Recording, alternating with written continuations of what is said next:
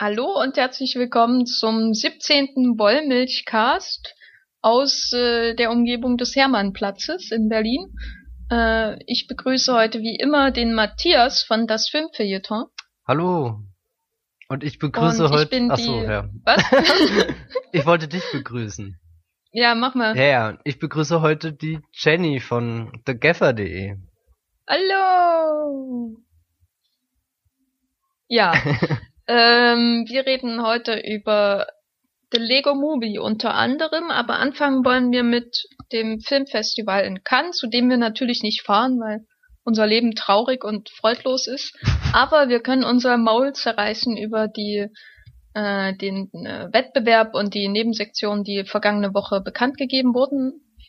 Und äh, da wollen, da gehören ja zum Beispiel solche Regisseure im Wettbewerb dazu, wie David Cronenberg, Jean-Pierre Dardenne und sein Bruder Luc, Javier Doulon, Atome Goyan, Jean-Luc Godard, äh, Tommy Lee Jones und äh, in, bei Un certain regard ist sogar äh, Ryan äh, Gosling dabei.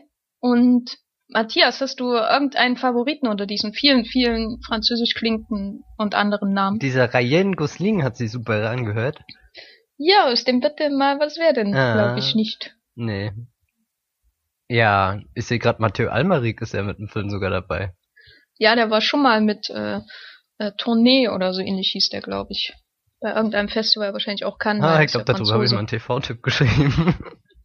Stimmt, den habe ich vergeben. ja, Ach, das, das, war waren ich, der das schreiben muss. Ja. Ich habe vorhin schon gesagt, ich freue mich auf Foxcatcher, weil ich den Bennett Miller ganz gern mag. Der hat ja auch schon Ich diesen wunderbaren äh, Moneyball gemacht und Capote. Mhm. Und, Ich freue mich auf Foxcatcher, weil da Channing Tatum mitspielt. und auch noch wegen anderen Schauspielern oder ist das... Nee, nur wegen Channing Tatum. Wobei ich mich auch freue, dass äh, Steve Carell eine ernsthafte Rolle hier spielt und er eine falsche Nase hat, das ist immer zu grüßen. Und Sienna Miller spielt auch mal wieder in einem Film Die mit. ich nie äh, von anderen blonden Frauen äh, unterscheiden kann in Filmen. hm. War die nicht in Layer Cake? Ich weiß nicht. Ja, ja, das, das war die aus Layer Cake. Und Mark Ruffalo spielt mit. Also das verspricht ein super Film zu werden mit guten Schauspielern und Sienna Miller. Und Wrestling. genau. Ähm, ja, ich freue mich äh, unter anderem auf Mr. Turner von Mike Lee, äh, was vor allem daran liegt, dass ich Timothy Spall mag und äh, William Turner Gemälde. Und das ist es eigentlich schon, was ich dazu zu sagen habe. Wahrscheinlich wird es ein ganz äh, furchtbar langweiliges Biopic, aber ich habe immer noch Vertrauen, dass Mike Lee da auch was Interessantes draus basteln kann mit vielen bunten Bildern, die zufällig im Hintergrund stehen. Hast du noch einen anderen Favoriten? Ähm, lass mich schauen. Ja, natürlich der Xavier Dolan Film, Mommy. Auch aus, Eigentlich heißen, Mhm. müssten doch alle seine Filme so heißen, oder? ja, nicht ganz, nee. Ich, ich finde, das ist schon ein guter und freue mich dann natürlich auf seinen neuesten, selbst wenn ich da seinen Tomato Farm noch gar nicht gesehen habe, aber ich glaube, der, der schafft es auch nie hier irgendwie mal ins Kino. Mm, Ja, na gut, der kommt dann vielleicht in einem Programmkino und am nächsten Tag bei Arte, so wie Mm, immer. Ja. Mhm. Aber Lawrence Anyways war ja letztes Jahr immerhin. Ich glaube, das dauert einfach eine Weile, weil er halt jeden Monat einen neuen Film raushaut, immer wenn ein Festival stattfindet und langsam kommen die Kinos halt nicht mehr hinterher bei dem Herr Dolan. Wobei, ich glaube, glaub, da ärgern sich doch manche mittlerweile auch, dass er wirklich jedes Mal in Cannes dabei ist mittlerweile, mit egal welchem Ja, Film aber er zum produziert. ersten Mal, zum ersten Mal im Wettbewerb. Er hat sich ja wohl schon aufgeregt oder zumindest wird das kolportiert, dass Ja, ja, das, das, er sich ja ganz doll angestrengt hat, dass er und kann auch mal in den Wettbewerb kommt und nicht nur in die Nebensektion. hm. Äh, freust du dich äh, auf einen anderen Film, äh, zum, von einen zum Beispiel mit diesem Schauspieler aus Twilight? Ich weiß nicht, wie er heißt. Ich weiß nicht, ich würde ja Äh. jeden Taylor Lautner Film nicht unterstützen, aber ich liebe natürlich alles, was dieser äh, Robert macht. Robert Pattinson, Robert. genau. Ja. Der war ja schon in Cosmopolis ganz überragend. Und ich glaube, dass Maps to the Stars ähnlich interessant werden könnte. Aber hast du dir den ersten Trailer angeschaut? Äh, Oder beide habe ich mir angeschaut. ja, ja, diesen, diesen Sales-Trailer. der internationale, der ist ja großartig. Mhm. Also der erste ist ja ein bisschen Holter die Polter, aber der internationale wirkt sehr interessant. Ich weiß, ich habe das Buch nicht gelesen und habe mir auch noch nie eine Inhaltszusammenfassung irgendwie durchgelesen, deswegen weiß ich eigentlich gar nicht, um was es in dem Film geht, aber das, das entwickelt so einen gewissen Sog schon in diesen ersten Bildern. Und Also ich habe mir beide Trailer angeguckt und wusste aber erst, worum es geht, als ich mir die Inhaltsangabe in einer News, die ich Korrektur gelesen habe, äh, durchgelesen habe. Und dann hat es auf einmal recht viel Sinn ergeben, was ich da gesehen habe. aber äh, ja, je weniger man weiß, desto besser nehme ich mal an. hm.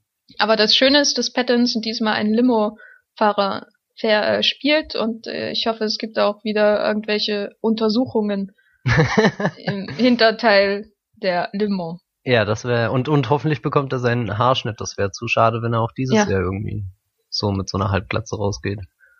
Absolut, ja. Mia Wasikowska verpasst ihn einen Haarschnitt. Und John Cusack spielt mit. Ja. Endlich mal wieder in einem Film, der auch ins Kino kommt.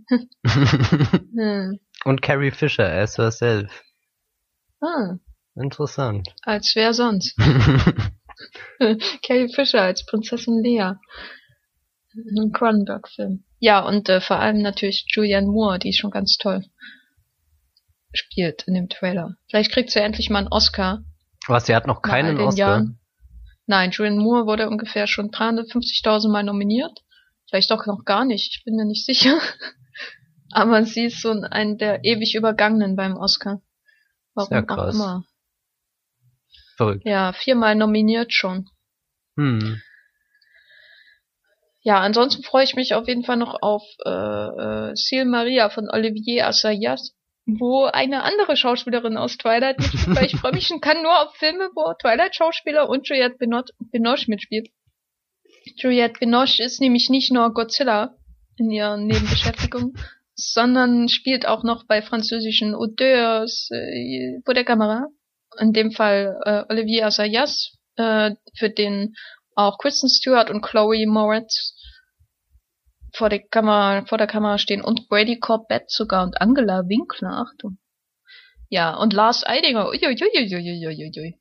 Ja, aber da gibt's ja, glaube ich, noch keine äh, Ausschnitte aus dem Film, deswegen ist eigentlich nur der Name Asayas, der mich ganz doll begeistert, wenn ich den höre. Na, und Case Dew, also. Case Stew, ja, sowieso. Ist, ist das nicht das Bild mit der Brille gewesen, das neulich rumging? Ja, ja oh, genau. das sah ja der Wahnsinn aus. Ja, Oscar, Oscar, Oscar. ah.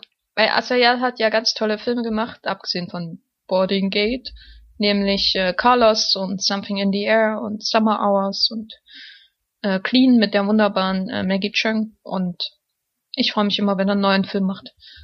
Genau. Hm. Gibt's noch irgendeinen Film, über den du äh, unbedingt äh, dein Herz ausschütten musst, obwohl du ihn noch nicht gesehen hast?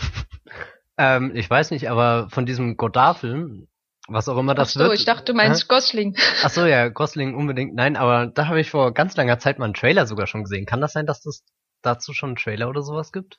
Ja, ja, da gab's so Bildausschnitte. Ja, ja, und das war auch irgendwas ganz Bizarres. Und in dem Moment dachte ich mir, das ist ein Regisseur, der, der hat es mittlerweile zu irgendeinem Punkt geschafft, wo er so machen kann, was er will. Und weiß nicht, was das wird. Ist, ist das nicht sogar in 3D? Äh, ich dächte schon. Ja, keine, keine Der Film Ahnung. aus Shot in 3D, genau. Ja, also was auch immer das wird, aber bin ich gespannt. Hast du ähm, Film Sozialisme gesehen nee, von ihm? Leider den noch letzten? nicht. Fra Weil frag sowas was nicht, auch das immer das peinlich. wird. Naja, wissen wir nicht. Aber was auch immer das wird, trifft auch dem schon ganz schön zu. ja? Äh, ja, ja, das äh, ist ein ganz seltsames Filmchen. Ich kann mich auf jeden Fall sehr genau an ein Lama an einer Tankstelle erinnern. Und das war mein Lieblingsteil. Aber äh, auf jeden Fall positiv zu vermerken ist, dass der Adieu äh, au Langage von der neue von Godard nur 70 Minuten lang ist. Yay! Wie lang war Filmsozialism? Er kam mir ungefähr doppelt so lang vor, aber ich war auch sehr müde. Es war beim Festival, da sollte man ja eigentlich nie Filme gucken. Und äh, äh, ja, da bin ich auch äh, dann irgendwann weggedöst, als Lama nicht mehr zu sehen war. Oh, der war noch 102 Minuten. Ja. Kam mir vor wie 140. Naja. Ja, ansonsten muss ich auf jeden Fall bekritteln, dass bei dem, bei der Kann-Auswahl sowohl im Wettbewerb als auch in en certain regard äh, viel zu wenig Asiaten vorkommen. Das sei einfach, also im Wettbewerb ist, glaube ich, äh, kein Südostasiate, also so wirklich so gar niemand. Und naja, Na Naomi Kawaso aus Japan ist dabei, genau, aber sonst ist das alles äh, sehr, ja, irgendwie langweilig, ich weiß nicht. Hast, hast da halt Mike Lee und Ken Loach drin. Da, das habe ich Äh, nicht und- verstanden. Was ist die Verbindung zwischen Mike D und Ken Loach? Die machen beide Kitchen Sink Filme, sagt man immer so schön, als Sozialrealismus aus Großbritannien. Ah, okay. Sind, glaube ich, auch beide ungefähr dieselbe Generation. Ich glaube, Mike Lee ist ein bisschen jünger. Ja, äh, Loach ist 77, Lee ist 71. Das sind jetzt auch keine jungen Hüpfer mehr. Selbst Tom Lee Jones mit seinem, ich glaube, dritten Spielfilm ist dabei. Ah, Tom Egoyan ist auch so einer, der, wo man noch sich fragt, ob er überhaupt mal wieder einen guten Film machen wird, aber er wird halt sofort nach Cannes eingeladen. Nuri Bilge Ceylan ist natürlich interessant, aber sonst die Dardens, das ist alles so, ja, die üblichen Festivalverdächtigen. Hm. Finde ich alles ein bisschen schade. Wir haben Aber wir haben ja immer noch äh, Venedig. und und wir haben ganz zu vergessen, dass das Pendleton ja mit zwei Filmen in Cannes ist. Was wer? The Rover. Pattinson, ja. The Rover. Ja, genau. Pattinson gehört da, die Show. Ja, so, so, es gibt äh, Xavier Dolan auf der einen Seite, der jedes Jahr irgendwie kommt, und Robert Pattinson auf der anderen Seite, ja. Freust du dich dann Ja, auf die und- Filme, die out of competition kommen, nämlich der ganz originelle Grace of Monaco und Drachenzähm leicht gemacht Nummer zwei. Ja, absolut. Äh, äh, nicht. Aber äh, ich freue mich auf Coming Home von Zhang Yimou, weil er da endlich, endlich wieder mit Gong Li äh, zusammenarbeitet. Ich glaube zwar nicht, dass Zhang Yimou noch irgendwas kann oder will oder so. Es gibt halt mittlerweile einfach interessantere Filmemacher aus China als äh, so die die alten Recken der fünften Generation. Aber ich freue mich immer, wenn Gong Li irgendwo mitspielt. Insofern, yay. Hm, ich hab, How to Train Your Dragon ist jetzt eher nee von mir aus. da, da musste ich ehrlich gesagt lachen, als ich das das erste Mal gelesen habe, weil ich, ich meine, Grace of Monaco kann ich auch irgendwo verstehen, aber, aber, Ja, das ist aber bei Cannes normal, dass Ja. da mal so ein Animationsfilm kommt. Und äh, How to Train Your Dragon wird ja wegen, ich glaube, 20 Jahren oder so Dreamworks gezeigt. ja, okay. Hm. Zeigen sie nicht nochmal The Peacemaker, das ja der erste Dreamworks-Film war.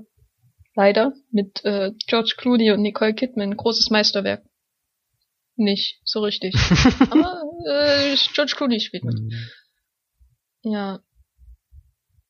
Und auch kein neuer Hong Sang-soo dabei, ne? Ja, Obwohl er das ist enttäuschend, ja. fertiggestellt hat. Ja. Ja. Aber es ist vielleicht ganz gut, dass der nicht so schnell kommt, man kommt gar nicht hinterher. Ich habe, glaube ich, immer noch nicht seinen letzten gesehen. Ja, ich auch nicht. Mhm. Aber Sunny? Nee. Was war das sein letzter? Dann habe ich den sogar gesehen. Ich weiß nicht, der hat bestimmt noch drei dazwischen gedreht. glaube ich auch. ich habe nur jetzt neulich gelesen, dass er wieder einen fertiggestellt hat.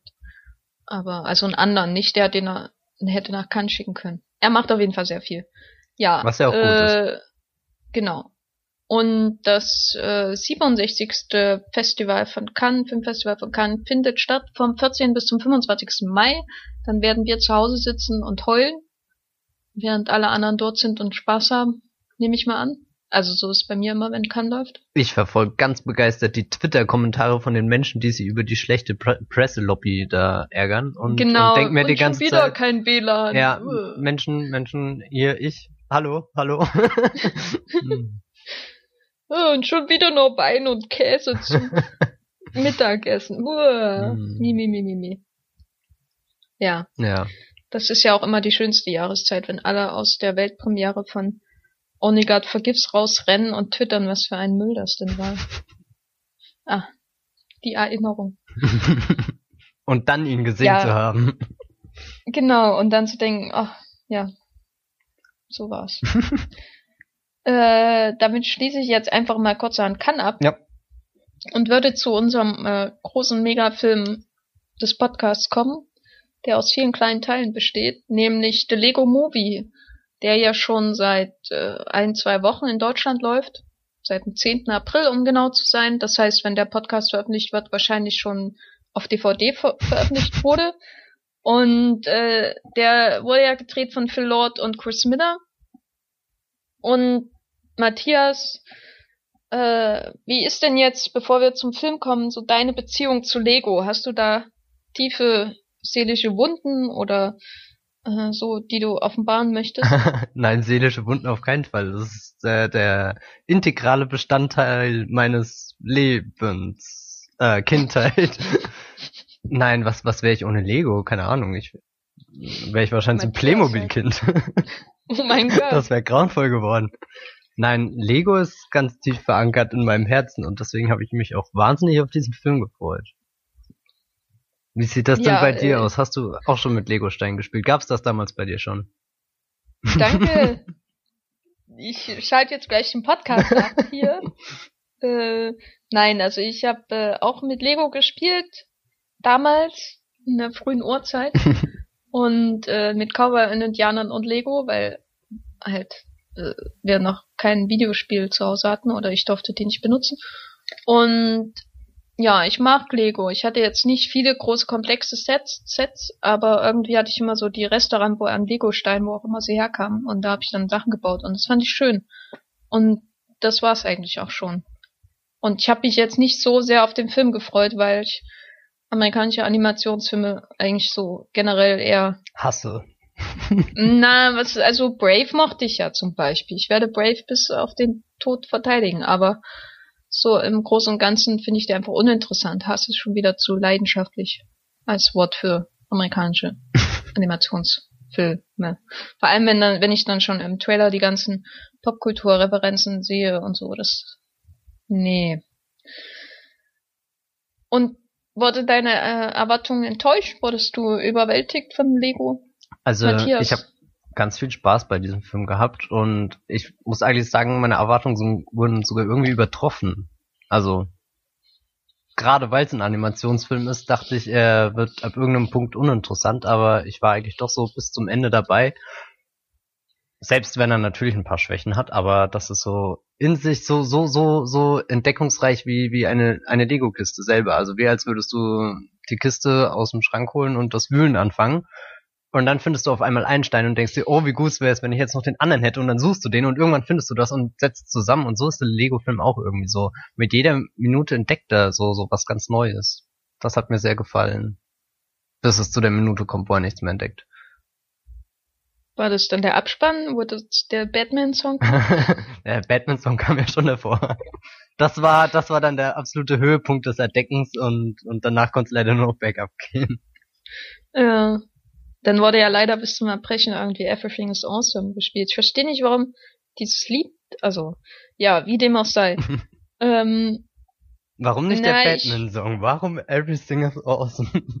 ja, ich meine, äh, das ist ja so, also ich finde, meine Haltung zu dem Film kann man sehr gut mit der allgemeinen Haltung, auch der Haltung des Films sich selbst gegenüber äh, gegenüber dem Lied Everything is Awesome zusammenpasst, weil der, das Lied ist ja eigentlich so ein dystopisches Lied, also die leben ja alle quasi in einer dystopischen Welt, in der alles gleichförmig ist und schön und nett und so und hinter ihrem Rücken wird ihre Auslöschung geplant. Und das Lied steht ja eigentlich für dieses Opium mhm. des Volkes, wenn man jetzt Marx äh, bei Lego herbei äh, ziehen will. Warum nicht? Ne? Ist ja Marx. Aber es ist ein zutiefst äh, gesellschaftskritischer Film. Genau. Ja, damit fängt er auch an. Der hat ja auch dahingehend ein gewisses Potenzial. Und dann kippt der Film irgendwie ab einem bestimmten Moment um und, und steht voll auf dieses Everything is awesome.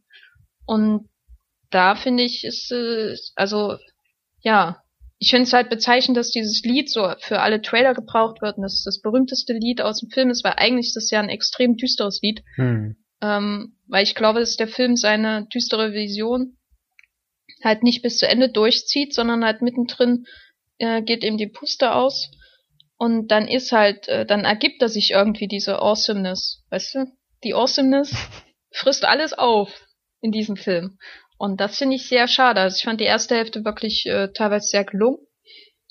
Ähm, und dann am Ende äh, ergibt er sich quasi den Konventionen, die so ein Animationsfilm aus Amerika, aus der Traumfabrik, äh, der ein riesen Merchandising-Artikel in äh, Filmform ist, quasi erfüllen muss. Und das äh, ist doch schade. Schade. Das ist meine Meinung, ja, doch. Fandest du ihn denn ein, F- ein, ein Werbefilm, ein Promotion-Filmchen für Lego?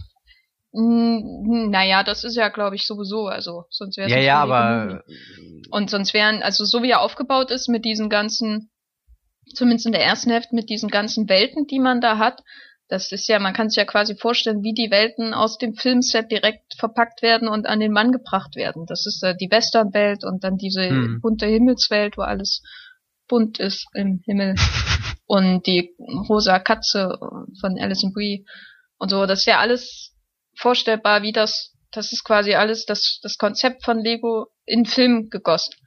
Das finde ich aber nicht so schlimm, weil es ist ja auch der Lego-Film, also was erwartet man? ich wollte gerade sagen, Äh, gerade dieser Wiedererkennungswert, dass du vielleicht in der Westernstadt tatsächlich das eine oder andere Detail erkannt hast, was du möglicherweise sogar früher mal selbst im Schrank stehen hattest. Ja, das ist ja, finde ich ja okay. Will ich ja nicht verurteilen. Aber ich finde, er ähm, schafft das nie, das aufzubrechen. Das ist das eine. Und also er bleibt irgendwie immer in dieser ähm, vorgefertigten Art stecken. Äh, dieses, dieses äh, vom Band laufen irgendwie. Also dass er, also es ist halt, du hast halt die Idee, dass da ganz viele Teile sind, aus denen du alles bauen kann, was du äh, kannst, was du willst. Aber er bedient sich immer vorgefertigten Ideen äh, und zieht das auch bis zum Ende durch. Also das Ende selbst mit seinem Bruch. Und ja, wir spoilern jetzt Lego Movie, äh, glaube ich schon im Laufe dieses Podcasts. Ähm, ist ja doch ein absolutes Klischee. Das sind ja alles Klischees, die da aufeinander gehäuft werden.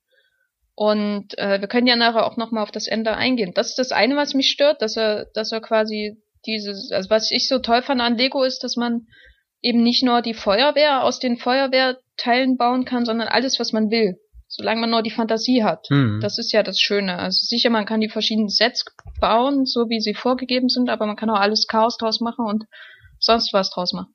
Und das hält, hält der Film nie ein oder dieser Idee geht er nicht nach. Auch nicht bis zum Ende. Und das andere, was mich gestört hat, an, weil du gemeint hast, mit der, dass es ein riesen Werbespot ist oder sein könnte oder so, ist, dass er mit den Marken, die er sonst noch gebraucht, also Marvel, äh, beziehungsweise DC, Herr der Ringe, Harry Potter, Star Wars, dass das so random reingeworfen wird, das hat mich richtig genervt. Also Batman innerhalb der Geschichte macht ja noch Sinn, aber dass sie da Star Wars vorbeibringen, ist ja einfach nur, hey, Lego Star Wars, könnt ihr bald kaufen. Also mir haben eigentlich nur noch die Simpsons gefehlt, dass die auch noch kommen. Da waren Und wahrscheinlich da damals in dann- der Produktion noch nicht die. Genau, aber bei Lego 2 dann wahrscheinlich. Hm. Aber da hast du dann richtig gemerkt, dass es äh, eine Verkaufsshow ist, an diesen Momenten, würde ich sagen. Bin ich voll hin und her gerissen, so mit dem Star Wars Argument, das stimmt schon irgendwie, trägt überhaupt nichts zur Story bei, aber irgendwie habe ich mich in dem Moment mega gefreut, einfach den Millennium Falcon aus Lego in dem Film zu sehen. Gott, ich bin ein Opfer dieses Films geworden, merkst du das? Nee, ich weiß nicht, ich äh, kann das halt nur nicht so nachvollziehen. Äh, ich meine, dir gefällt ja auch Episode 1, ne? Das haben wir ja schon, also ich kann mir viel nicht nachvollziehen bei dir. Aber äh, ich kann schon irgendwie verstehen, dass Leute sich freuen, wenn da auf einmal Star Wars auftaucht. Aber ich fand das halt so insgesamt alles eher so als Sidegag, so nebenbei, wie die, wie der lustige Dumbledore und man verwechselt ihn ja immer mit äh, Gandalf, Gandalf, ja. weißt du? Und Wonder Woman kommt vorbei, sagt ein Wort, geht wieder weg. Und Green, Lantern, wird ist gebasht. irgendwie, niemand mag Green Lantern, kann ich auch verstehen irgendwie, aber das ist alles so angekratzt und nicht, nicht bis zu Ende Hm. durchgehalten. Also sie nehmen halt nur Batman und machen wirklich mit ihm tolle, tolle Sachen, vor allem Will Arnett mit seiner Stimme. Und seinem Song. So, Ben Affleck wird sich nur noch an Will Arnett messen lassen müssen, also von Christian Bale redet kein Mensch mehr jetzt. Nee, nee. Das ist überragend, was Will Arnett hier abliefert.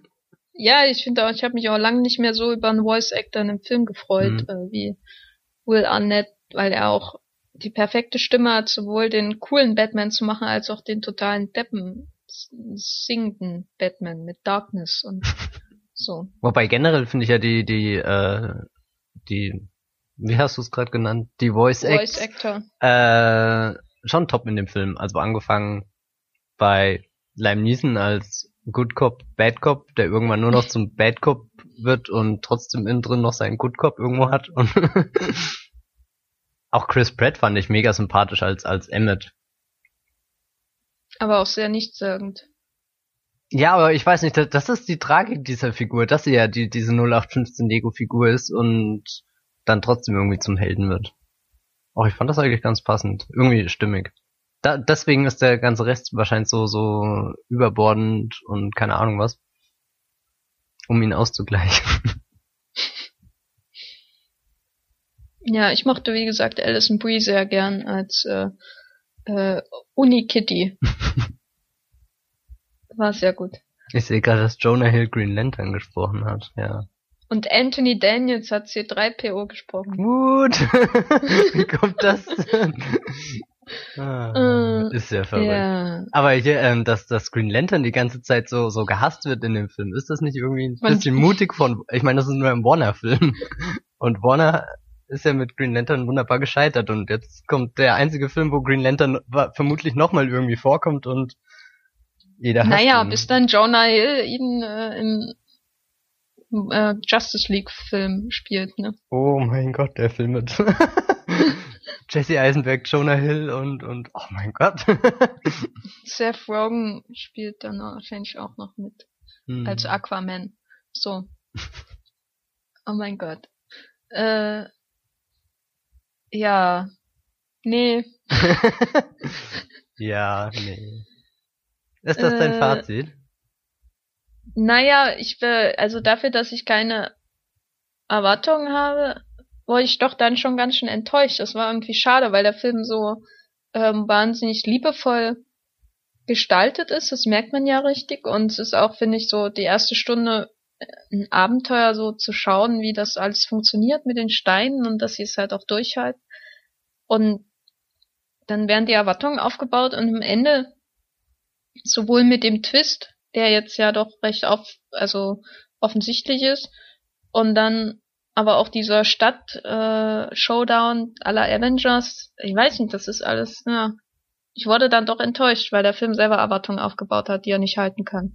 Irgendwie hatte ich mir was Größeres versprochen, was was unkonventionelleres als halt wieder nur so ein Film mit Helden, die ihren Träumen folgen müssen und alles können, wenn sie es nur wollen und Will Ferrell, der mit seinem Sohn Lego baut und dann ist schade, wenn die Schwester vorbeikommt und die Mutter steht oben und macht Essen. So, bäh. Hm. Ja, das ist alles so vorhersehbar. Das ist wie so ein, wie aus einem schlechten Pixar-Film. Dieses Familienbild auch. Dass der Sohn seinen Vater als Bösewicht zeichnet und so. Das ist halt, naja. Wie hat denn dir der Großtwist des Films gefallen? Ich mochte den eigentlich. Also, ja. Irgendwo habe ich zwar neulich gelesen, den interessanten Gedanken, dass in dem Punkt der Film wirklich zum Verkaufsfilm in Anführungsstrichen für Lego wird, weil ja dann tatsächlich das Produkt in den Vordergrund rutscht. Und du Mhm. wirklich das Lego-Set dann so siehst, wie du es ja auch. Vor allem auch die Kon Kontext, der Kontext der Nutzung so. Ja, ja. Also dass der Junge, der das benutzt und so, das ist, ja. Aber keine Ahnung, ich, ich finde, das hat in dem Moment wunderbar funktioniert auch. Also, abgesehen davon, dass die Mutter in der Küche steht, aber ähm, über das Ultra-Klischee mit der Schwester, die nervt, musste ich dann irgendwie doch lachen, keine Ahnung. Ich nicht. Muss ich mich jetzt, ja, ja, keine Ahnung. Ähm, Nee, ich, ich hätte damit ja, da hatten wir ja auch nach dem Kino drüber gesprochen, ich hätte damit wahrscheinlich kein Problem gehabt, wenn ich ähm, äh, Wild Style, Schrägstrich Lucy, wie ihr echter Name ist, so eine so zusammengefallen wäre in sich äh, im Verlauf des Films, weil sie fängt ja an so als Kick-Ass hm. äh, äh, Tante, die die bei der Verfolgungsjagd da äh, richtig nützlich ist und alle zusammenschlägt und halt super ist und so. Äh, nicht unbedingt die übliche Frauenfigur in einem Animationsfilm. Und dann äh, am Ende ist es nur noch äh, das Liebesdreieck mit ihr, Batman und äh, äh, wie heißt er? Den Emmett, Baumeister Emmett. halt. Emmett, genau. Nicht Bob, Bob der, der Baumeister. Baumeister. Äh, und damit, das ist so, es ist wieder so typisch für die Klischees. Ich meine, der ganze Film hat ja, äh, entspricht ja so einer klassischen Heldenreise. mit Emmet, der einen Helfer trifft und einen Zauberer, der ihm alles erklärt und dann muss er seine Berufung finden und bla und das ist ja alles wie bei, weiß nicht, Prop oder so erklärt in den Büchern dazu. Hm. Das finde ich ja auch nicht so schlimm, aber dass er dann wirklich noch im Finale diese Figuren alle so auf ihr Klischee dann wirklich reduzieren muss und die Frau, die halt auch noch so ein kurvig aufgemaltes Lego-Oberteil trägt, was ich völlig sinnlos finde, äh, dann sich irgendwie zwischen den zwei Männern entscheiden muss, beziehungsweise Batman entscheidet, da geht lieber zum anderen und so. Das ist so, hm, tja, sehr engstirnig für einen Film mit über Fantasie und das ist ja eigentlich so, also Kreativität ist ja das zentrale Thema des Films und dem wird er eigentlich nicht gerecht, finde ich. Punkt. Punkt. Knallhart. Nee, ich finde, er ist schon ein Stück weit kreativ, aber ich kann verstehen, dass er am Ende wirklich irgendwie, dass ihm die Luft ausgeht, dass in den letzten 20 Minuten sehr wenig passiert. Fandst du die Action-Szenen gut? Ja. Da bin ich Hast sogar, da habe ich sogar richtig mitgefiebert, weißt du, so wie zuletzt bei Captain America 2 irgendwie, als, als Nick Fury da durch die Stadt rast und diese allererste Action, also diese, diese Flucht mit dem Motorrad dann oder so. Das war auch, ja, auch war richtig, äh, äh, das sah nach Kino aus, so wie, wie ein Actionfilm. Das war mega überzeugend, obwohl diese abstrakte Mischung aus Animation, Stop Motion und allem drum und dran irgendwie auf den ersten Blick befremdlich war. Aber irgendwie gewöhnt man sich doch dann da dran und dann funktioniert das alles und es wird kinematisch und so. Ich fand's schade, dass sie dann im, also ich fand diese Verfolgungsjagd auch gut äh, und fand's dann schade, dass sie im dem Finale in der Stadt so auf diese bewährten Bilder aus so Alien-Invasionen in mhm. Avengers und Transformers zurückgegriffen haben. Also diese, auch die Art und Weise, wie sie die Action inszeniert haben, mit diesem Zeitlupenkram und diesen Raumschiff, auf die man dann so draufspringen muss und so. Es ist ja alles Déjà-vu quasi gewesen. Fand ich ein bisschen, hm. Die Materialschlacht ja. geht auch nicht im Animationsfilm vorbei. Ja, na, ich meine, da frage ich mich doch, warum?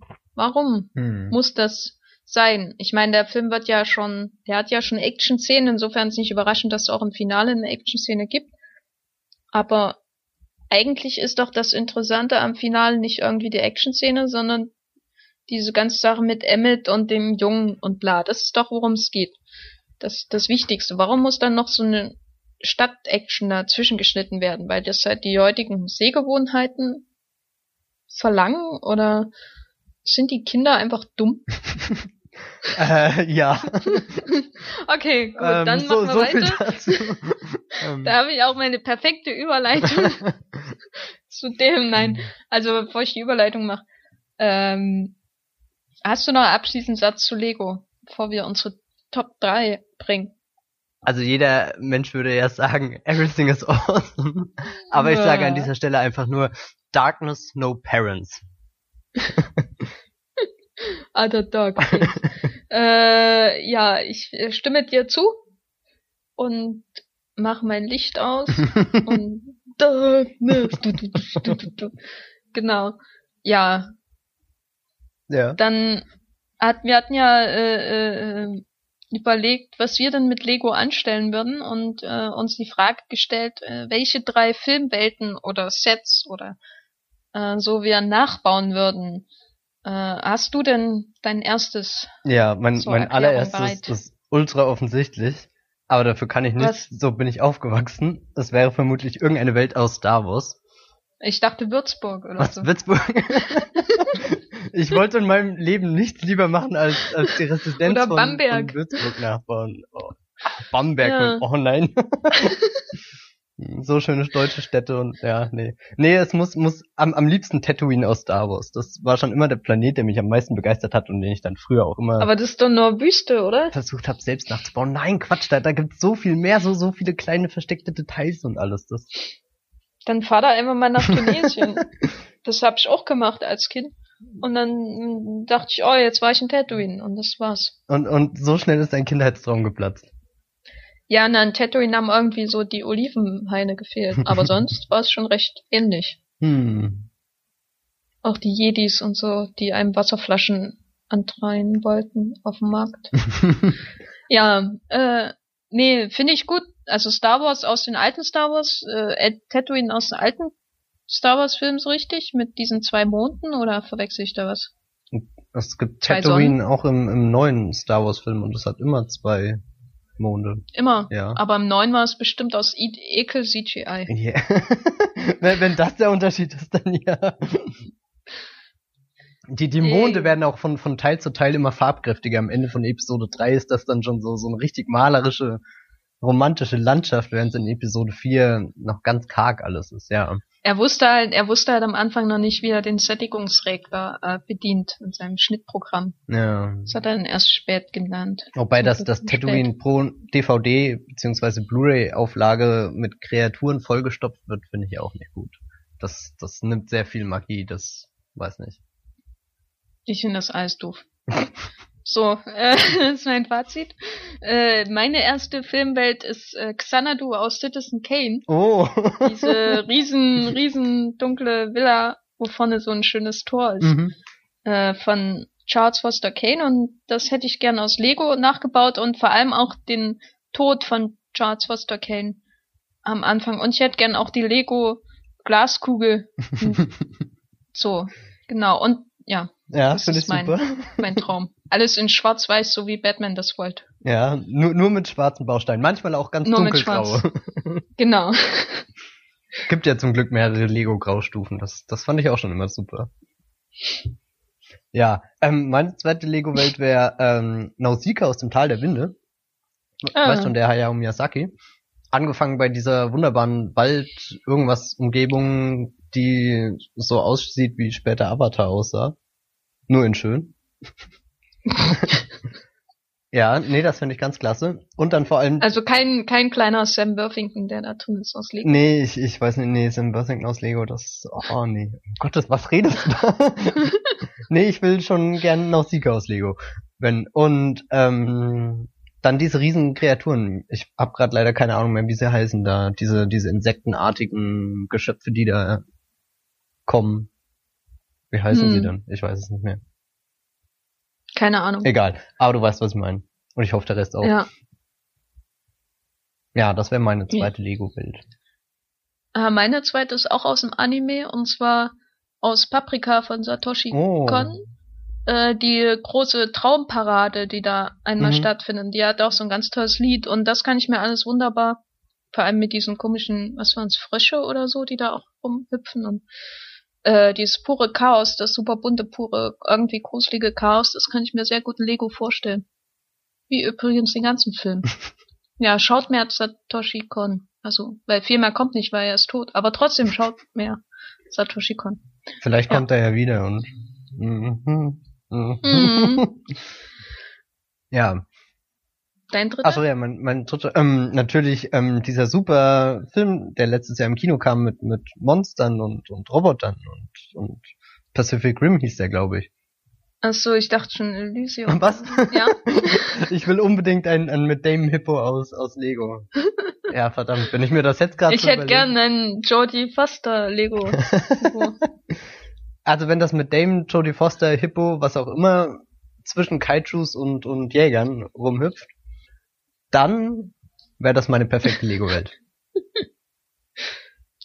hm. Und was willst du da? Die Monster äh, oder alles? Naja, oder natürlich diese, diese ganze Tokio-Szene.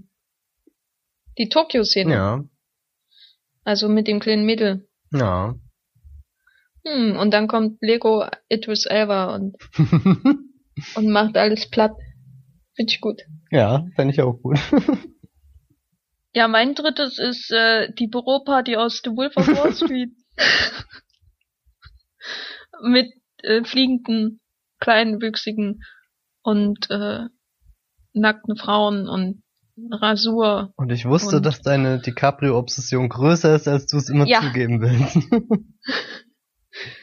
Nee, ich kann mir das, das wunderbar vorstellen zu äh, irgendwie ähm, Black Skinhead von Kanye West, äh, Lego, Wolf of Wall Street, äh, absolut.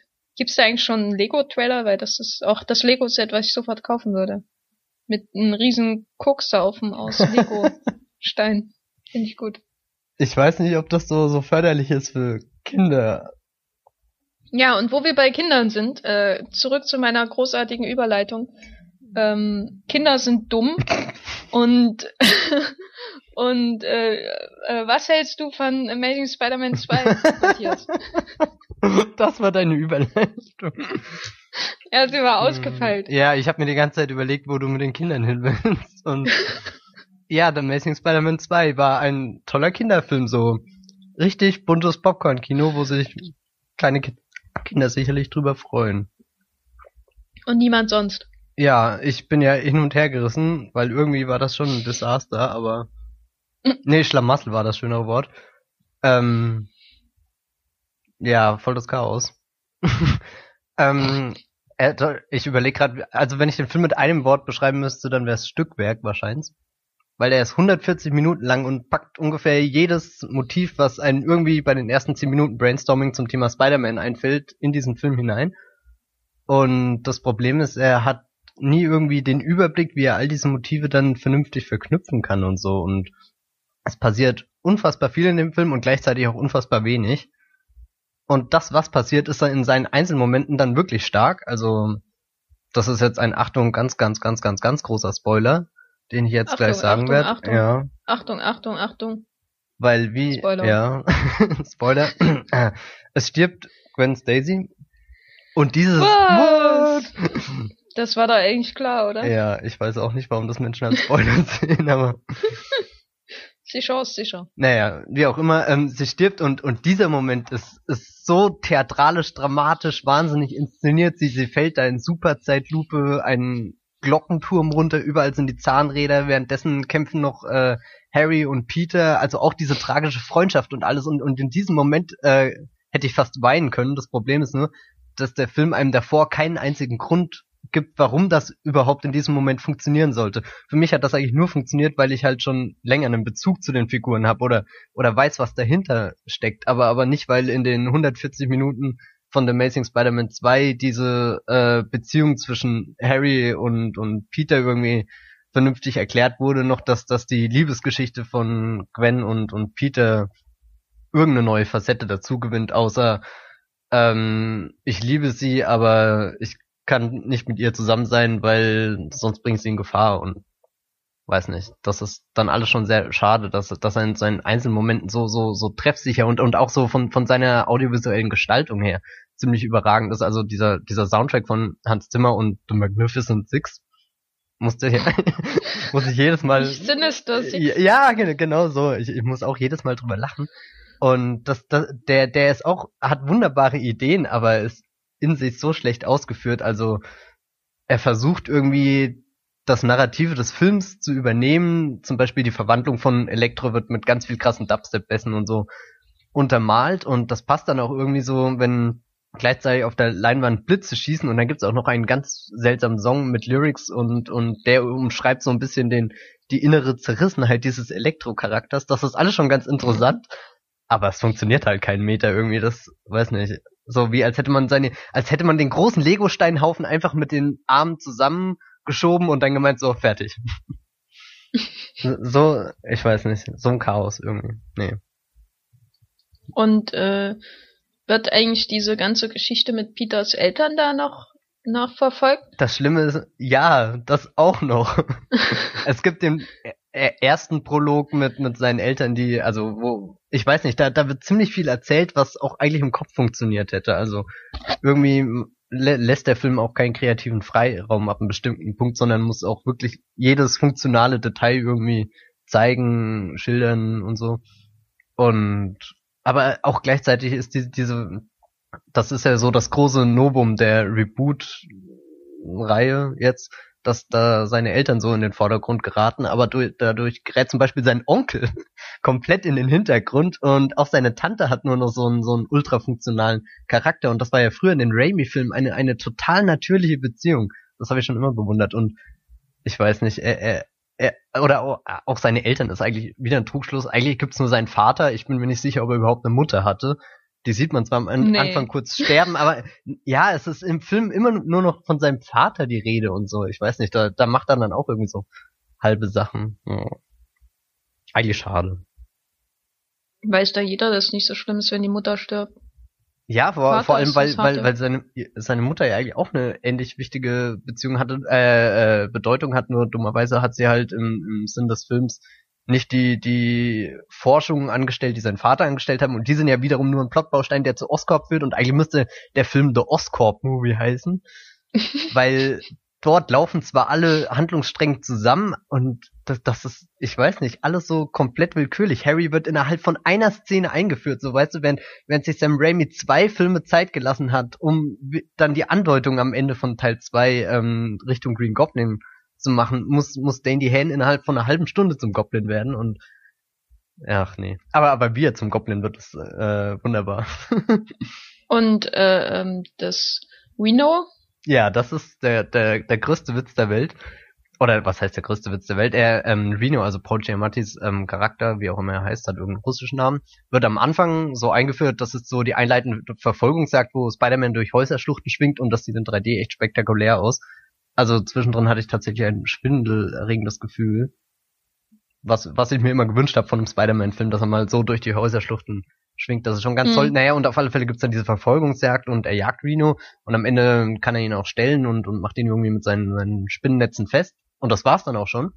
Und dann geht der Film weiter und weiter und dann dachte ich mir, äh, haben die jetzt tatsächlich diese ganze Sequenz, die im Trailer schon immer gezeigt wurde, wo Reno auch wirklich mal in seiner, seiner Verkleidung ist, haben die die einfach rausgeschnitten. Und das Knallharte ist, das ist der Cliffhanger am Ende. Also so, ab, ab, ab dem Tod von Gwen Stacy, das ist ungefähr, keine Ahnung, vielleicht 20 Minuten vor Schluss, hat der Film seinen absoluten Höhepunkt erreicht. Dann kommt ein Epilog, der sich komplett jeder Struktur entzieht und, und einfach so, so in sich hinplätschert und jede Idee, die noch irgendwo im Skript stand, halt aufgearbeitet werden muss. Und das, ich weiß nicht, am, am Ende sieht man halt Reno und Spider-Man und abspannen. Und dann kommt die X-Men-Szene. ah, okay. Ja. Und die werden die Sinister Six irgendwie angeteasert oder sieht man da, da nur diese Rüstung, wie man da auch im Trailer sieht? Ja, das sieht man auch, nee, und äh, gibt das, das ist schon wieder so, der Danny Hane Charakter hat so insgesamt nur die, die Sinister Six äh, Introduction-Funktion. Hm. Ja, ich weiß nicht. Er, ist so ein bisschen wie Iron Man 2, versucht ganz viel Ach. Expanded Universe Ach aufzubauen und Oh, da werden ja Albträume. Ach. äh, Hm. ich weiß also, nicht. würdest du eher von abraten oder man sollte es mal durchleben? Ich finde schon, man, man kann den sich aus filmwissenschaftlichen Gründen anschauen, um zu sehen, was da alles schief läuft. Und in einzelnen Momenten, was da alles super ist. Also, das, also, ich weiß nicht, das ist ein ganz blöder Film. Obwohl ich ja den ersten Teil mag. Aus Gründen. Ja, ich glaube, ich werde mir den zweiten dann auch irgendwann auf DVD angucken, wenn ich keine Aussicht mehr habe auf einen guten Tag. Aber bedenke, dass das 140 Minuten sind. Ja, naja, ja. Das ist ja irgendwie, es geht ja irgendwie nicht mehr anders, wenn selbst Divergent 140 Minuten lang ist. Und der hatte wenigstens Tattoos. Ich nehme mal an, in Spider-Man gibt's keine Tattoos. Oh ja, es gibt nicht mal Fleischdecken. Hm, die Fleischdecken Divergent. ja, aber die reden wir dann vielleicht in einem anderen Podcast, wenn äh, Allegiant und äh, wie sie alle heißen in die Kinos kommen. Was ist Ich hoffe, dass die Fleischdecken dann in 3D sind. Na, den Sequel. Ach, der heißt Illegant. Ja, ich glaube, der dritte heißt Allegiant. Die haben noch so unterschiedliche Namen. Ach so. Und ich dachte Divergent, Divergent, Terror. Divergent, Bindestrich, Allegiant Teil 1, nehme ich mal an. Die machen das bestimmt so gut. Teil Oder 1.2. die Bestimmung, Bindestrich, Allegiant, äh, das Divergent Sequel, Teil 2. Oder so, stelle ich mir das vor. Ähnlich wie The Äh, Hunger Games. Ja. Fleischdecken. Haben mich jetzt ganz durcheinander gebracht. Ja. Spider-Man ist Also nicht so cool, wenn es Fleischdecke. Das, das ist ein Fazit. Ja. Ich glaube, niemand, der Divergent gesehen hat, hatte dieselbe Assoziation wie wir und hat wahrscheinlich auch niemand eine Ahnung, wovon wir gerade reden. Aber äh, Fleischdecken, Hm. da wird noch was kommen draus. Ja, ich habe auch äh, einen Film gesehen vom Jahr, der nächste Woche in die Kinos kommt. Äh, und zwar äh, heißt der in Deutschland Tao Jie, ein einfaches Leben. Und in Hongkong ist Simple Life. Und Tao Jie ist tatsächlich der chinesische Titel. Insofern macht es wieder Sinn. Und der ist äh, von 2012 von An Hui große chinesische Hongkonger Regisseurin, kleine Frau, warum auch immer. Und äh, äh, kommt nächste Woche endlich in die Kinos. Der lief ja in Venedig. Da hat äh, Dini Ip, die Hauptdarstellerin, auch den Preis als beste Darstellerin gewonnen. Und ich gucke gerade ganz viele Anne Hui-Filme und deswegen rede ich jetzt über den Film, weil ich kann mich eigentlich nicht mehr an ihn erinnern. Aber er ist sehr gut und ich habe gestern auch noch mal Boat People geguckt, ebenfalls von Anne Hui. Und warum vergleiche ich jetzt die beiden, abgesehen davon, dass sie von Anne Hui sind? Nämlich in Boat People hatte ein gewisser Andy Lau seine erste große Kinorolle und wurde ein Star. Und Andy Lau spielt auch in A Simple Life mit und alles ergibt einen Sinn, sozusagen. Äh, er spielt nämlich die Hauptrolle in A Simple Life. Er spielt einen Produzenten in Hongkong, der sein, ja, hierzulande würde man sagen, Kindermädchen, äh, das mittlerweile sehr alt ist, äh, sich um das kümmert, kümmert, weil es in Hongkong äh, jahrzehntelang üblich war, dass solche Frauen sich um die Kinder der Familie, um die Erziehung gekü gekümmert haben und quasi Ersatzmütter waren, während die Eltern ihr ihrem Geschäft, äh, Geschäft nachgingen, was irgendwie komisch klingt. Aber äh, es war das. Und äh, äh, Simple Life basiert auf den Erinnerungen von dem Produzenten quasi, der in äh, Enhui seine eigene Lebensgeschichte und die seiner Amma erzählen lässt. Und äh, Simple Life ist ein ganz toller, etwas zu lang geratener Film, möchte man sagen, 118 Minuten. Ähm, Und der du sehr beschwerst dich über langsam. Ja, nee, ich meine, Enhui ist eine sehr, sehr bedächtige Erzählerin, möchte ich mal sagen. okay. Und äh, Simple Life ist auch, man kann eigentlich nicht sagen, er ist zu lang. Er ist halt eher langsam. Genau wie seine Heldin, die halt schon ein bisschen in die Jahre gekommen ist und im Altenheim rumsitzt. Äh, und damit meine ich jetzt nicht Andy Lau, sondern seine Ama. Äh, und in dem Sinne, man sollte vielleicht vorher ein bisschen Kaffee trinken oder so, Mhm. weil der Film recht äh, bedächtig ist.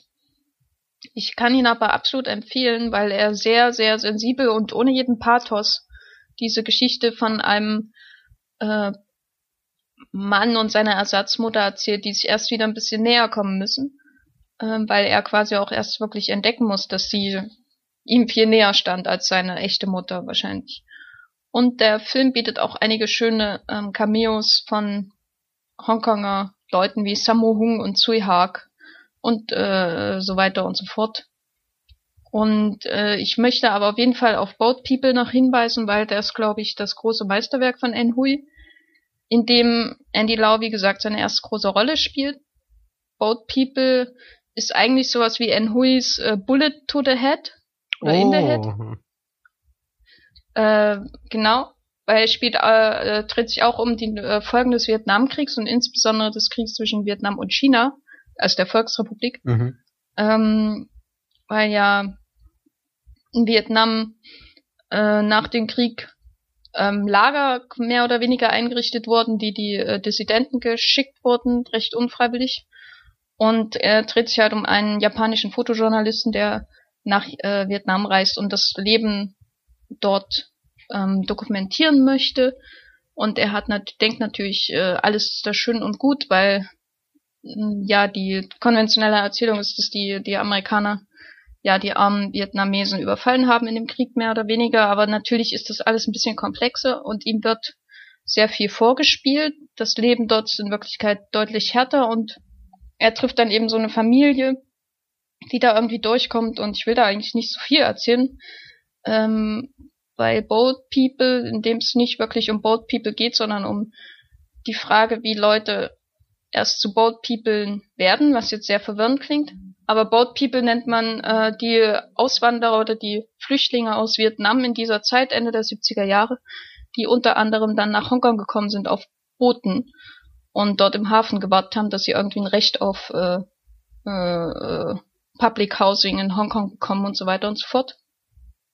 Und Enhui geht quasi der Wurzel dieser Schicksale nach und ist da auch, also das, was sie auszeichnet, ist, dass sie quasi dokumentarisch sich solchen Schicksalen, solchen schrecklichen Schicksalen teilweise nähert, aber ohne diese Aufgesetztheit, die man manchmal aus äh, ja solchen, wie sagt man da, äh, Filmen wie The Killing Fields zum Beispiel ähm, findet. Also dieses, da kommt jetzt irgendjemand von außen, meistens jemand aus Amerika oder so, in dieses diese Gegend, wo lauter äh, Menschenrechtsverletzungen passieren und er dokumentiert das und er, er freundet sich mit jemandem an und dann tut er Gutes und dann werden sie Freunde und es ist ja im Grunde The Killing Fields und es ist halt bisschen problematisch, solche Geschichten von außen zu erzählen. Und ich finde, in Boat People hat sie dieses Problem sehr gut gelöst, indem sie den äh, Journalisten mit seinen eigenen äh, falschen Vorstellungen konfrontiert und ihn auch nicht schont, also so überhaupt nicht. Und auch uns Zuschauer nicht, aber es ist trotzdem kein äh, Schaulust auf das Grauen, was da passiert. Und ich bin immer noch ganz verwirrt. Ja, ich finde ihn sehr gut. Okay. Und kann ihn jedem empfehlen. Überhaupt alles von En Hui. Ist ein bisschen ruhig manchmal, aber Boat People ist, glaube ich, auch ein bildgewaltiger Film, den man gesehen haben sollte. Mit einem jungen Andy Lau als Vietnamese. Warum auch immer. Genau. Na, ist mal eine ganz andere Seite des Vietnamkriegs, die man da zu sehen bekommt. Ist der auch 180 Minuten lang? Der ist 106 Minuten lang. Oh, das ist ja.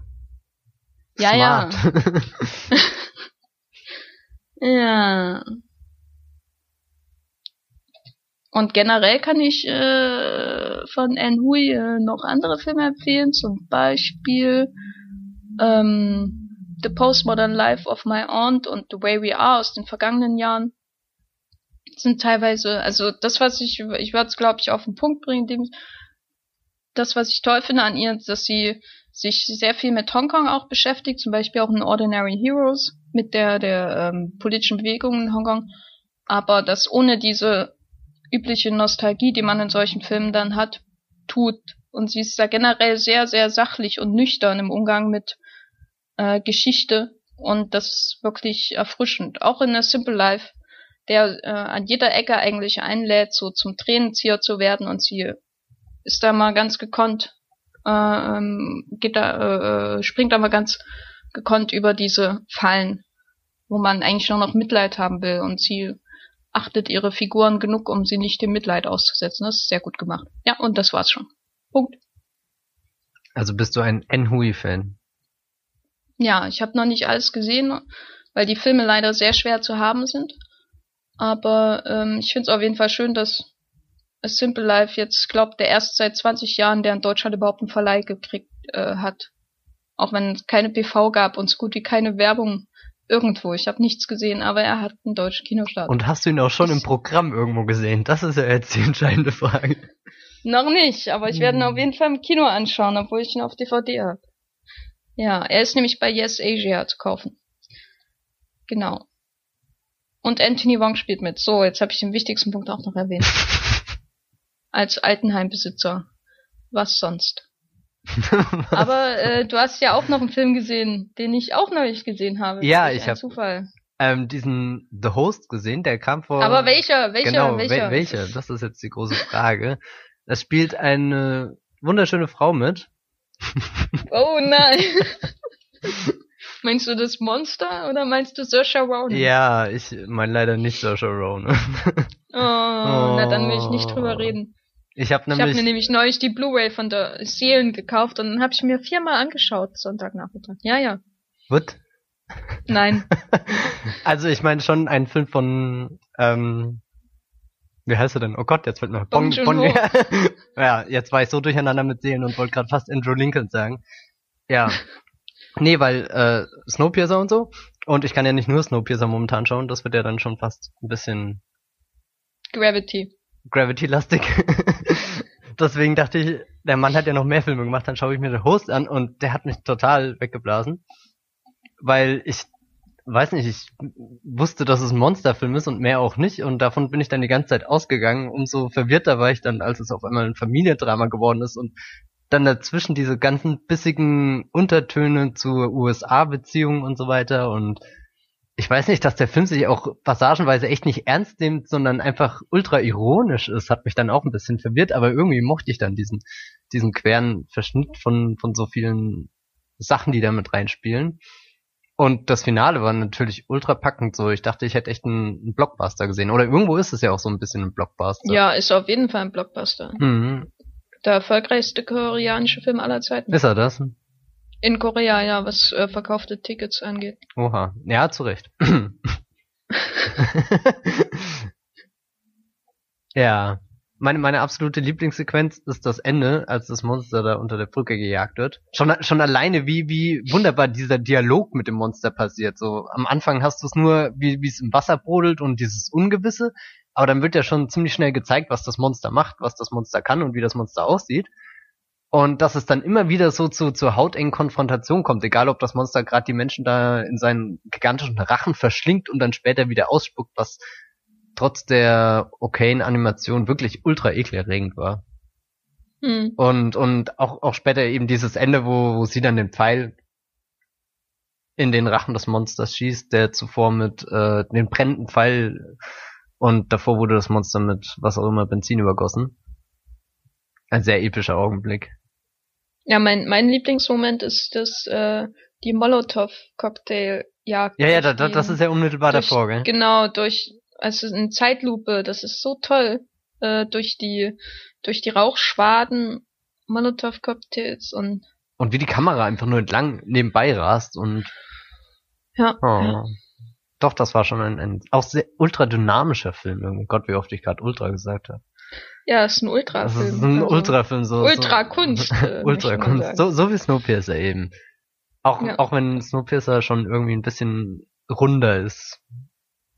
Ja, mir, ich fand den bei, bei The Host stört mich immer der ähm, Mittelteil, wo Song Kang-ho, also der blondierte Vater, Mhm. ähm, von seinem Bruder getrennt wird und dann ist er da in dem, äh, ich glaube im Krankenhaus oder so. Mhm. Draußen ist der Bruder und trifft sich mit jemandem, wird in eine Falle gelockt und Ja. so. Diese ganzen Teile, den finde ich irgendwie immer, irgendwie hält dann der Film an und erzählt diese ganze Geschichte, aber irgendwie finde ich es problematisch. Da ist dann immer der Teil, wo ich mir ein neues Bier hole. Ist zu wenig Monster. Na, nee, ich finde, ich finde die Familie zusammen funktionierte immer sehr gut. Äh, aber sobald sie dann getrennt sind, äh, äh, verliert der Film völlig an Dynamik. Weißt du? Das ist so, ja. Also wirklich alle getrennt. Die werden ja am Anfang getrennt, Mhm. aber dass auch Song Kang-ho von seinem Bruder getrennt wird und die, die an, oder die, die Schwester auch von ihrem Bruder, ähm, die Bogenschützin halt, das ist die übrigens in Cloud Atlas die äh, Freundin von Stim Jim Sturges gespielt hat. Das ist dieselbe. ah, okay. Beiduna, genau. Das nur am Rande. Das, Ja, aber ich fand ihn toll. Wieder. Hm, Ja. fast so toll wie The Host. 2000. Und äh, ich rede lieber nicht weiter.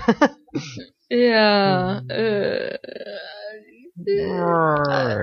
ja, aber ich finde so von den koreanischen Blockbustern ist es mit der beste. Also es gibt ja viele koreanische Blockbuster, die so mit Hollywood aufnehmen wollen, auch was Animationen und so angeht, als zum Beispiel Hyundai, hier dieser Tsunami-Film oder was das war. Äh, und ähnliches oder The Thieves zum Beispiel in Ocean's Eleven. Hm. Äh, Knockoff, den habe ich neulich erst gesehen. Ist ja gut, weil Und- der, weiß nicht. Ich finde ihn, ich finde ihn schon sehr amüsant, aber da fehlt dann halt irgendwie so diese Seele. Das ist dann alles nur noch äh, polierte Oberfläche. Mhm. Und bei der Host, da pocht's halt wirklich. Also das ist, äh, da ist auch so viel über Korea drin und diese ganze Backstory mit den Leuten, die früher demonstrieren, der Bruder, der früher demonstrieren gegangen ist und heute nicht mehr und dann holt er seine Molotow-Cocktails am Mhm. Ende raus. Das ist halt sehr schön vieldeutig, äh, vielschichtig, was da passiert. Orientiert er sich eigentlich bewusst an amerikanischen Produktionen oder ist das einfach nur ein absoluter Zufall, dass seine Filme so, so Blockbuster-mäßig sind? Also ich glaube schon, dass da viel Spielberg drinne steckt. Oh ja. Und das ist, er macht halt Blockbuster, also so ist es halt. Ne? Und trotzdem wird sowas wie Snowpiercer hier als Arthouse gewertet. Ja, da sind halt viele Asiaten Mhm. drin. Ja, und, und es wird teilweise auch nicht Englisch gesprochen, sondern Hm. ich weiß nicht, und er läuft sowieso nur irgendwo in welchen Arthouse-Kinos. Das, das muss schon automatisch so sein. Ja, das ist komisch irgendwie. Naja. Ich glaube, bei Snow, äh, bei The Horse war das. Der Horse lief, glaube ich, sogar in der Sneak damals. Sehr radikal. Waren bestimmt viele enttäuscht, dass sie einen Monsterfilm gucken, in dem so viele Leute reden und dann Bogen geschossen wird und so. Ja, ich, hab, ich war ein bisschen enttäuscht, dass das Monster nicht auch noch irgendwann so seinen Senf dazugegeben hat. Dass, dass so die Ja. Ansichten des Monsters, ich meine, so, das ist doch das unschuldige Kind Und von seinen allen. Kindern dann so, ne? Hm. Wenn das Monster auch noch eine Familie gehabt hätte, mit dem es Probleme gehabt hätte, das wäre es natürlich gewesen. Hab gestern noch irgendwo einen ganz witzigen Text gelesen, so zur Ausdeutung, für was das Monster steht und irgendwie so, das Monster ist das Böse, also die USA. Und ja. Ja, eine sehr treffende Ja. Deutung. Was sonst, ne? Ja. Äh, ja, man ist, ich würde es schon als Bild für die Vergangenheit und die Sachen, die da vertuscht werden. Ich meine, das macht er ja offensichtlich, weil ja, ich finde die Szene am Anfang so toll, wo der Ami äh, so sagt, dass diese ganzen Chemikalien in Abfluss geworfen werden müssen. Und frage mich die ganze Zeit, was ich schon alles für Monster herangezüchtet habe, auszusehen, weil ich irgendwie Sachen in den Abfluss Ja, die schmeißt habe, du in Neukölln da rein und hier am unteren Eck vom Kreuzberg kommen sie raus. Was Ja, glaubst du, mit was ich jeden Tag erkenne? Hm. Deswegen die Rettungsmannschaft vom Dönerladen. ja. Hm. Ja, man, ich glaube, er ist da, man kann ihn lesen als Gesch Film über die Probleme seit der Militärdiktatur und den Einfluss von Amerika vor allem. Aber man kann ihn auch einfach als Monsterfilm über eine Familie lesen, der, die, deren Störung innerhalb ihres Verbandes quasi durch das Monster symbolisiert wird. Also da sind ganz viele Möglichkeiten offen. Du meinst, das Monster existiert gar nicht? Ja, ja, das ist als nur Familientherapie, was da passiert. Bei einem guten, gepflegten Mahl mit äh, äh, Nudelsuppe aus der Dose. Die Suppe fand ich so lecker, die Hm. Instant-Suppe. Hätte das Monster hätte Proteinklötze schlecken sollen. Da, dann wär's Ja. voll zufrieden gewesen. Oh, ja, der, der Typ, der die Proteinklötze in Snowpiercer herstellt, der hat ja in The Host einen dieser US-Typen gespielt. Ach Ein ja, Doktor, glaube ich. Ja, ja, der das ist hat ja so generell irgendwie so, so die 1 zu 1 Besetzung. Genau. Nur ohne äh, Drogen, an denen alle schnüffeln. Hm. Und Tilda Swinton hat gefehlt. Ach nee, sie war das Monster, Entschuldigung. Ja, ja, natürlich. Hm. War doch offensichtlich. Aber ich finde, die Effekte sind da gut gealtert, Duff. Also, Wobei, äh, Viele ich weiß nicht, immer äh, die ich, Effekte, ich fand's schon ein bisschen unreif oder ich weiß nicht. Hab halt erkannt, dass es Effekte sind, aber wiederum so so effektiv inszeniert, dass es mich nicht weiter gestört hat, dass es halt trotzdem funktioniert hat. Hm. Hm. vielleicht Ja. sollte ich den einfach mal auf dem Fernseher gucken, der größer ist als 30 Zentimeter. Solltest du Vielleicht, vielleicht mal da machen. fällt's mir vielleicht auch mal auf. Ja. Nee, er, er Ja. sieht schon aus wie von 2006, aber das will ich ihm jetzt auch nicht äh, zu schlechter halten. Ich habe nur neulich Spider-Man 2 geschaut und da war ich echt begeistert, wie, wie gut die Effekte noch heute funktionieren. Naja, Hm. anderes Thema. Ich glaube, wir sind schon voll über der Zeit, oder? Ja, mindestens acht Minuten. Wir haben uns nämlich vorgenommen, dass der Podcast kürzer werden soll. Magst du denn noch? Ja, finde ich aber schon gut. Wir haben jetzt auf jeden Fall noch 22 Minuten Zeit für die Ver- Verabschiedung, um Ähm. auf unsere normale Länge zu kommen. Oder wir machen das in Äh. zwei Minuten und sind 20 Minuten unter unserer normalen Länge. Das wird manche Leute, glaube ich, wirklich freuen, nur sie müssen dann schneller ihre Wohnung putzen. ja, die Armen. Stimmt, wir müssen ja, wir hatten ja noch gar keine Referenz drin. Ja. Nicht, dass wir darauf achten. Aber äh, ja, diese Nerd-Hasser immer, die ihre Wohnung sauber machen müssen.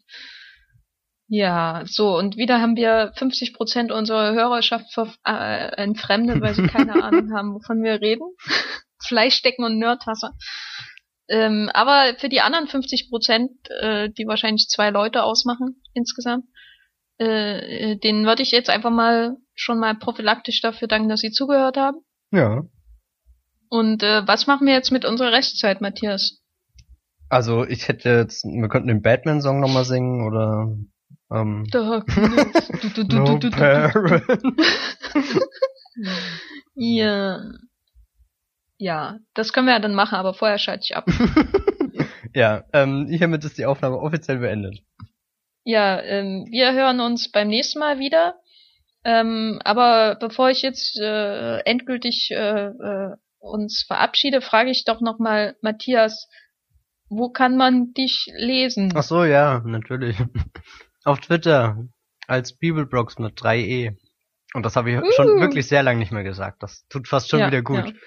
Und, und Ja, hast du bestimmt dann äh, morgen drei Follower mehr. Mhm. Deswegen. Mhm. klopfe mir voller Stolz auf die Schultern, wenn sie übermorgen schon wieder weg sind.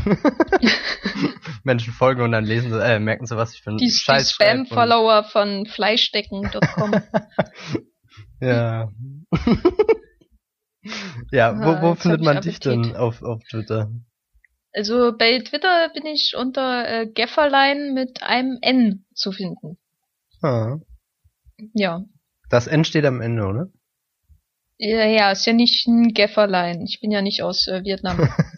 Hm, ge- Ja. Dann, genau. Ähm, ja, dann danke ich euch fürs Zuhören und ich hoffe, wir hören uns beim nächsten Mal, wann immer das sein wird. Und äh, danke dir, Matthias, dass du wieder mit dabei warst Ja. beim Hat Wollmilchcast. mich gefreut. Ja, und jetzt äh, äh, mache ich überall das Licht aus und dann äh, singen wir äh, Darkness. So. Tschüss. Ciao. Du, du, du, du, du, du, du, du. Dark. Darkness. Du. No No parents.